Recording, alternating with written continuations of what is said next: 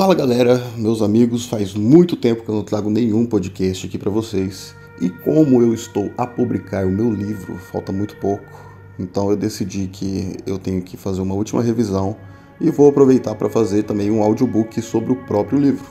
Então, a minha voz vai ficar gostosa assim. Então, dessa forma, eu acho que fica muito mais agradável de ouvir uma história de terror. Então, gente, se preparem e vai ser um episódio por capítulo. Espero que vocês gostem. Estou fazendo isso por causa de um amigo que tem preguiça de ler, entre outros amigos também. É claro que o audiobook vai estar disponível de graça para todo mundo, porém o livro, tanto o e-book como o livro físico, quando for publicado, vai ser terá que pagar, né? Porque aí eu preciso ganhar dinheiro de alguma forma. Mas é isso, chega de enrolação e vamos pro audiobook.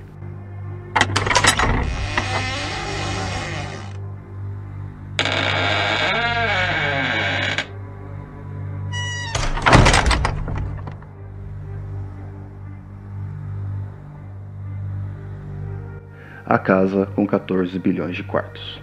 Prologo. Foi naquela manhã que um lindo bebê posicionou-se no colo de sua mãe. Ele não chorava, pois sentia segurança naqueles braços quentes. Muito curioso, se desenvolveu para descobrir um mundo novo. Sua mãe, em seus olhos, não escondia o quanto estava feliz e encantada, já que seu filho era perfeito em todos os aspectos. Porém, mesmo recém-nascido, recusava adormecer. Estava inquieto, mas não chorava como também não aparentava estar com fome ou dor. Muitas das vezes a mãe almejava que seu filho saísse de seu colo correndo para explorar o mundo. Ao voltar de sua imaginativa, pensou-se, mas é claro, ainda é só um bebê, incapaz de fazer isso. Naquele mesmo dia, depois de algumas horas terem se passado, um homem entrou no quarto onde se encontrava a mãe e seu filho repousando. Aparentemente era um homem alto e bonito, com um longo sobretudo preto, que tocava os seus pés. Pretendia-se ver a criança, mesmo não sendo um membro da família ou um amigo próximo. Porém, o garoto era muito importante e se preocupava com a sua segurança. Quem é você? perguntou a mulher. O homem recusou-se a se responder. Visto que não pretendia intimidar uma mãe e seu filho, ainda assim sabendo que estava ali parado no canto da sala, com um silêncio estremecedor, o homem misterioso logo arranjou uma resposta convincente e optou-se a dizer que não passava de um padre caridoso que costumava vagar pelos hospitais para abençoar recém-nascidos e orar pelos enfermos. Logo em seguida, abandonou o local.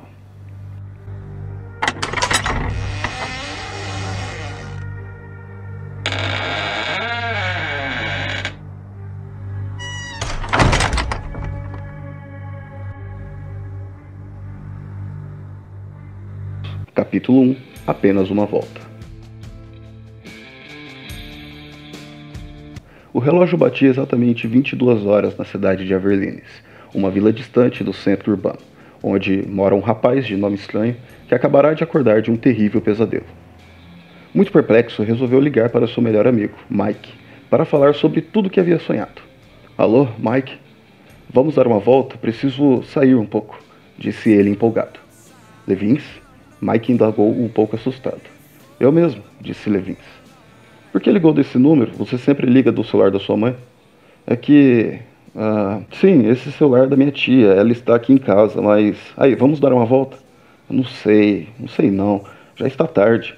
Vamos, Mike. Eu preciso te contar um pesadelo que tive. Você voltou a sonhar com aquelas coisas? Perguntou Mike preocupado. Não sei, não tenho certeza, respondeu Levins um pouco incerto. Eu preciso mesmo lhe contar o que vi. Não dá para falar pelo celular? Não, não dá respondeu Levins rapidamente. Cara, eu já falei para você se afastar dessas coisas. Você sabe que isso acaba com você. Cara, eu já falei para você se afastar dessas coisas. Você sabe que isso acaba com você. Ouviu-se um suspiro profundo do outro lado da linha. Eu sei que é difícil, mas não dá para ficar alimentando isso. Não, cara, você não sabe, disse ele cortando a fala do amigo. Eu nasci com essa coisa que maltrata minha mente. Por algum motivo que eu não sei. Mas o que a gente sabe mesmo é de quanto eu sofro com isso. Ambos se manteram em silêncio por alguns segundos, e Levins deu continuidade à fala. Vamos, eu preciso caminhar um pouco, insistiu Levins. Está bem, Levins. Venha à minha casa que nós sairemos daqui, disse Mike, se rendendo ao pedido do amigo. Certo, já estou indo. Levins estava realmente muito apreensivo com o seu sonho, pois não era o primeiro pesadelo generalizado com muito sangue, fumaças negras e barulho de correntes. Ele não sabia o motivo desses pesadelos. Logo sentia-se confuso, e por essa razão queria muito conversar com seu melhor amigo, como nos velhos tempos, já que só o Mike entendia o quanto ele sofria com aquilo. Para Levins criar teorias e questionar seu passado e antepassado era algo assustadoramente fascinante, e o fazia questionar. Levins pensava que com isso eventualmente acharia alguma resposta. Durante aquela noite fria, ele começou a se arrumar para sair. Ele estava vestindo uma calça jeans escura e uma camiseta branca. Nos pés usava o seu tênis preto e, para se agasalhar, optou por sua jaqueta preta preferida, com uma estampa branca do ON, um símbolo que ele desconhecia, mas tinha fascínio pelo desenho. Já saindo de casa, pensou Levins, quase me esqueço de pegar meu cigarro. Dessa forma, voltou para o seu quarto e apanhou o seu maço fechado. Depois de alguns minutos caminhando, Levis encontrou Mike que já estava esperando sentado na calçada de casa. Mike olhava para o céu que estava nublado, escondendo vigorosamente uma lua cheia. A brisa mediana tocava as folhas de uma glicínia, que se encontrava à frente da casa do amigo, uma árvore muito bonita que exibia suas flores com o sopro do vento. Mike não estava muito preocupado com o sonho de Levins, mas sim em contá-la uma história muito mal contada sobre uma menina do colégio que estuda. Pensou talvez fosse uma ideia fazê-lo esquecer do pesadelo. Mike era um garoto alto e forte, de cabelos loiros e arrepiados, ao contrário de Levins, que era um pouco mais baixo e de um físico razoável.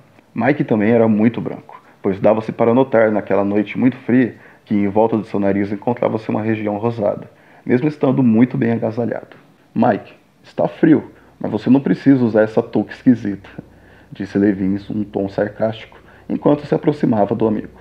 Cara, deixa minha touca em paz, disse Mike incomodado. Estou brincando. Levins deu um sorrisinho de canto. E aí, aonde vamos?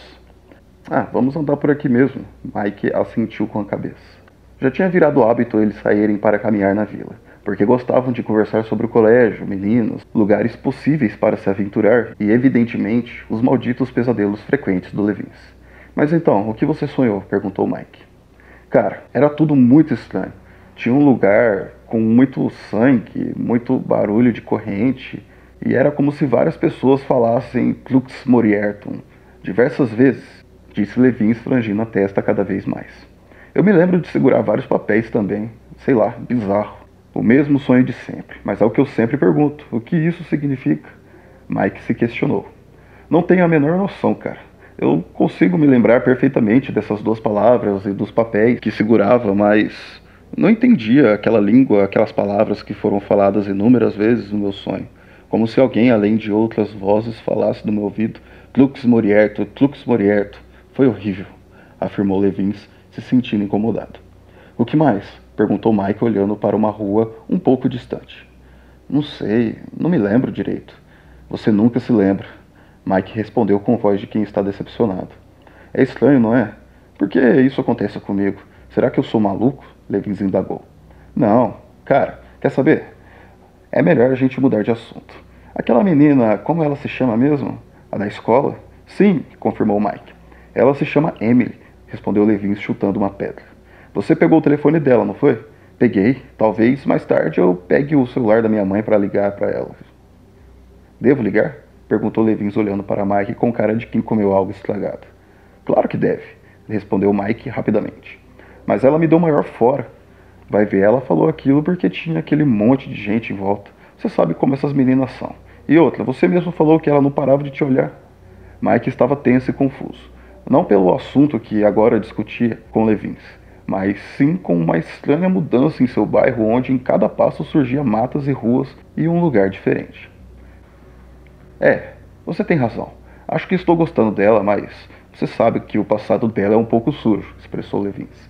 Vai ver, ela mudou. Ninguém é o mesmo para sempre. Será que alguém pode mudar desse jeito? perguntou Levins olhando para uma rua de terra escura e deserta.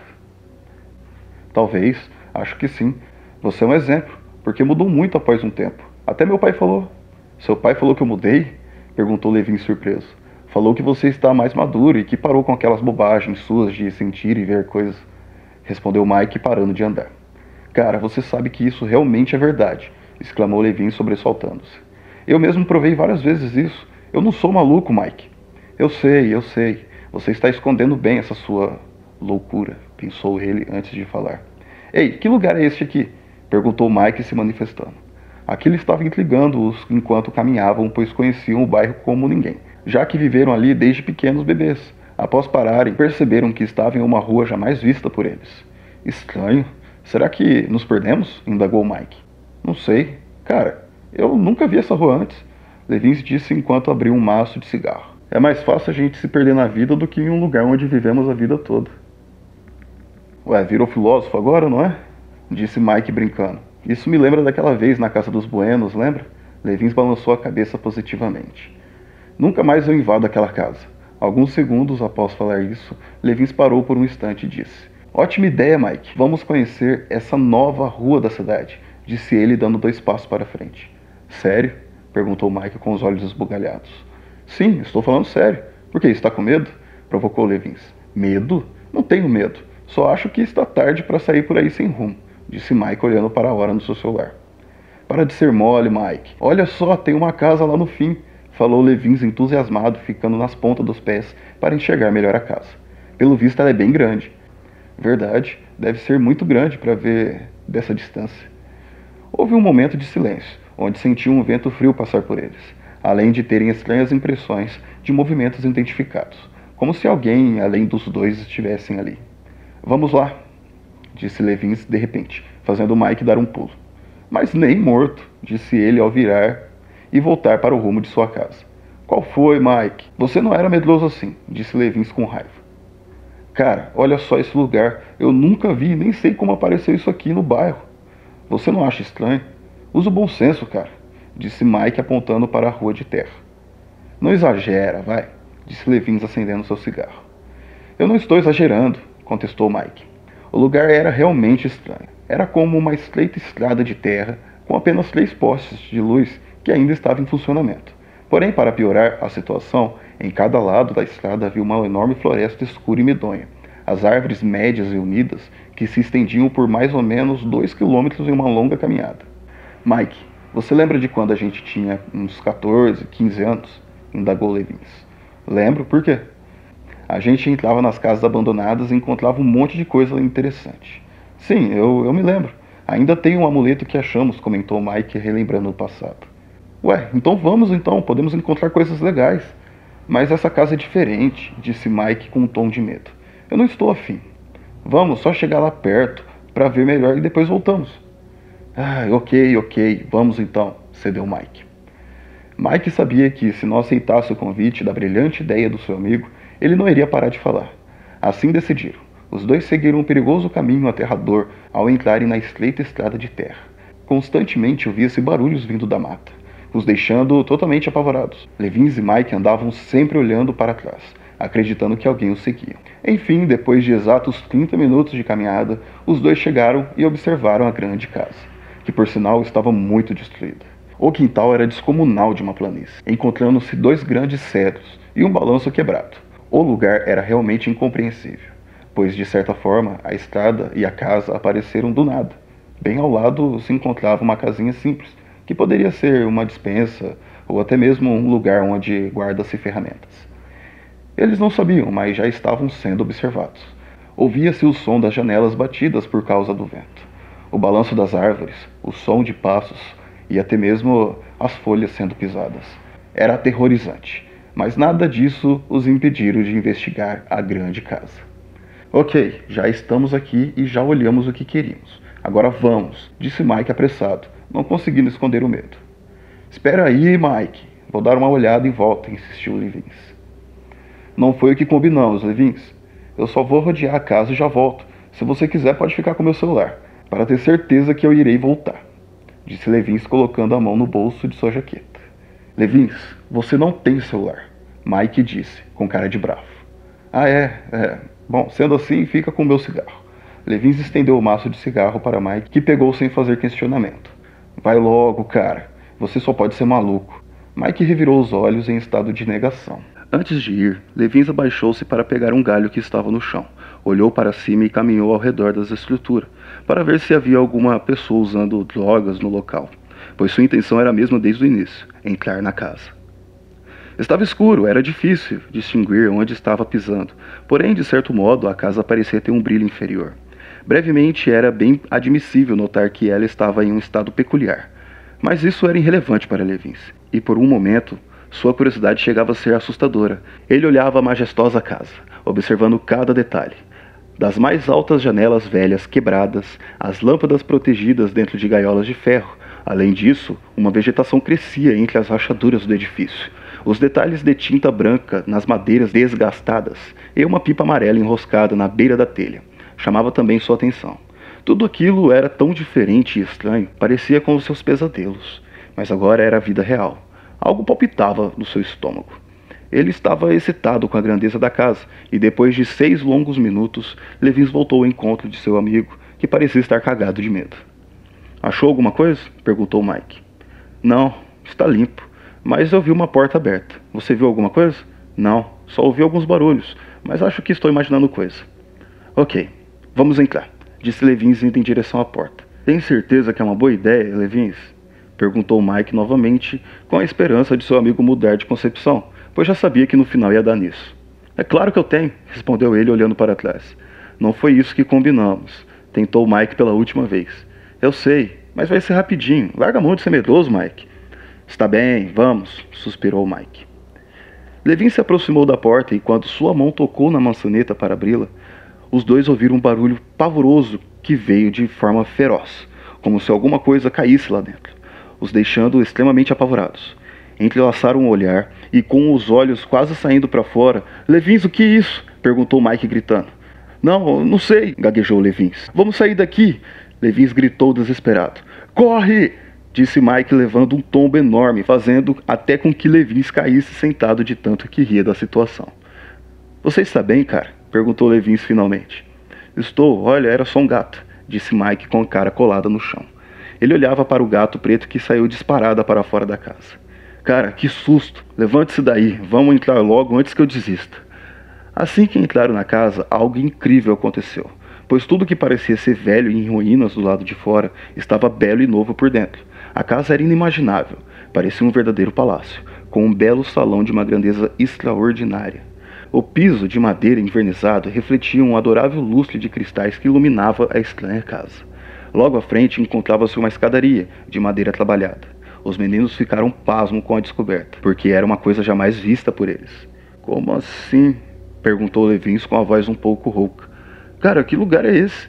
perguntou Mike logo em seguida, admirado com a beleza do local. Não sei, mas eu gostei, afirmou Levins. Eles caminharam pelo cômodo apreciando os detalhes. Não havia muita coisa, apenas um criado mudo ao lado da escada e um tapete antigo que tomava quase toda a sala.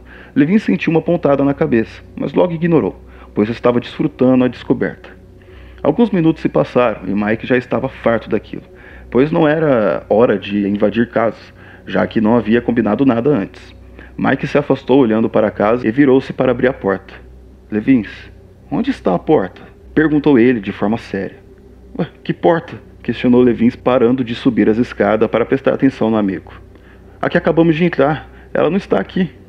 Para com isso, Mike, falou Levins se aproximando dele. Você deve estar delirando. Com o espetáculo do lugar, Levins já havia se esquecido que entrou por uma porta. Mas quando ele chegou ao lado do amigo, não se pôs a crer que realmente a bendita porta havia desaparecido. Antes mesmo de temer e questionar, algo estranho acontece. Como mágica, aparecem duas pessoas à sua frente. Um velho com aparência caipira, segurando um facão, e uma linda menina vestida de branco. Levins pareceu congelar, e Mike quase ficou transparente. O velho que segurava o facão, assustadoramente enferrujado, aproximou-se da menina que estava em um estado de transe, olhando profundamente para o teto. O estranho homem apertou firme o cabo de madeira da faca e atacou a menina, cortando seu pescoço, ele deu inúmeras facadas até dissipar sua cabeça. Depois que ele terminou o seu trabalho psicopático, notou a presença dos meninos e caminhou até eles em pequenos passos. O pensamento de Mike e Levins foram a milhas. Os dois ficaram paralisados de medo, pois não havia como fugir e muito menos como explicar. Não sabia o que fazer. Quando o velho foi atacar, uma explosão aconteceu, mudando tudo dentro da casa. Em questão de segundos, as trevas absorveram o lugar deixando apenas a luz do luar que entrava pelas rachaduras das telhas quebradas. O começo da casa simplesmente tomou a forma de destruição e abandono. Muitos vultos surgiram no salão, alguns fazendo coisas bizarras, como se mutilando ou apertando o gatilho de uma arma apontada para a própria cabeça. Coisas do tipo que espíritos obsessores fariam, Foi isso que Levins pensou quando presenciou tudo. Mike e Levins, aterrorizados com o último acontecimento, resolveram subir as escadas rapidamente. No momento em que chegaram no corredor, os dois ficaram boquiabertos com a magnitude daquilo. Milhões e milhões de portas estavam em sua frente. O longo corredor se estendia ao inacreditável, como um corredor infinito. Mike, o que é isso? indagou Levins franzindo a testa. Isso só pode ser loucura, disse Mike ofegante olhando para as portas. E agora, Mike, o que nós fazemos? Perguntou Levins, pois não tinha capacidade suficiente para decidir naquele momento, muito menos o seu amigo. Não sei, cara, respondeu Mike confuso. Vamos entrar em uma dessas portas. Mas nós não sabemos o que tem aí, acrescentou Levins. E nós temos alguma opção? perguntou Mike, dando de ombros. Vamos, decidiu Levins. Eles não perderam tempo e já entraram no primeiro quarto.